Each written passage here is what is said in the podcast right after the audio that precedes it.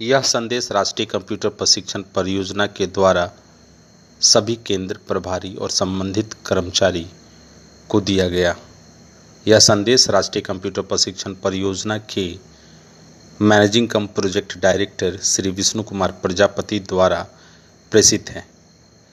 इस संदेश को आवाज़ मैं अरशद अली दे रहा हूँ और अगला जो आप संदेश सुनेंगे वह सभी केंद्र प्रभारी और सेंटर से संबंधित लोगों के लिए है।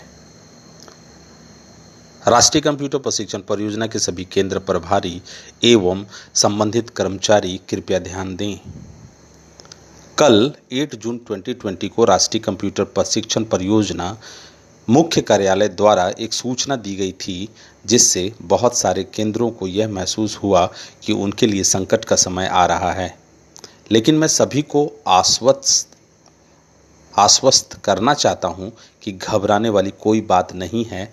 आप बेफिक्र होकर अपना कार्य कर सकते हैं। लेकिन सरकार के द्वारा जो गाइडलाइन दी गई है, उसका पालन करना भी अति आवश्यक होगा।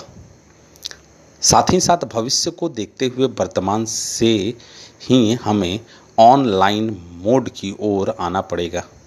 वर्तमान विकल्प केवल ऑनलाइन ही है।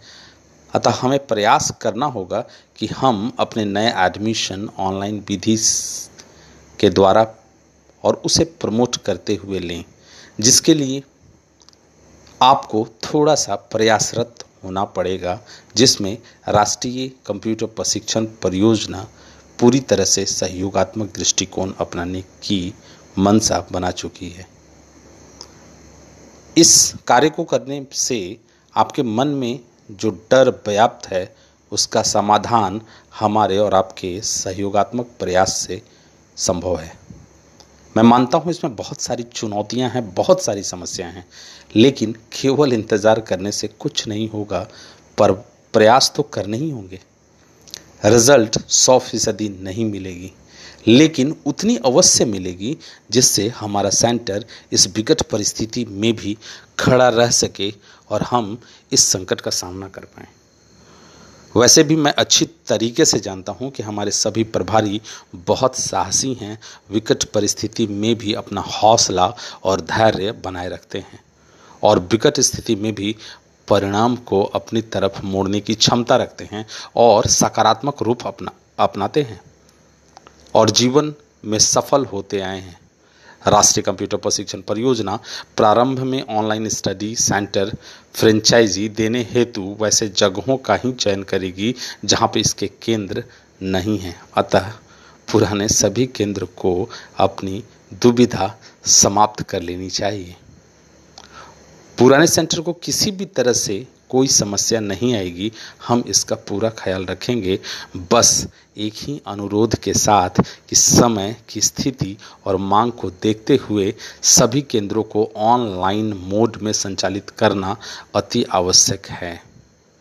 संभव है तो ऑफलाइन भी हम क्लास ले सकते हैं, लेकिन ऑनलाइन का विकल्प आने वाले दिनों में रखना हमारे लिए अति आवश्यक होगा।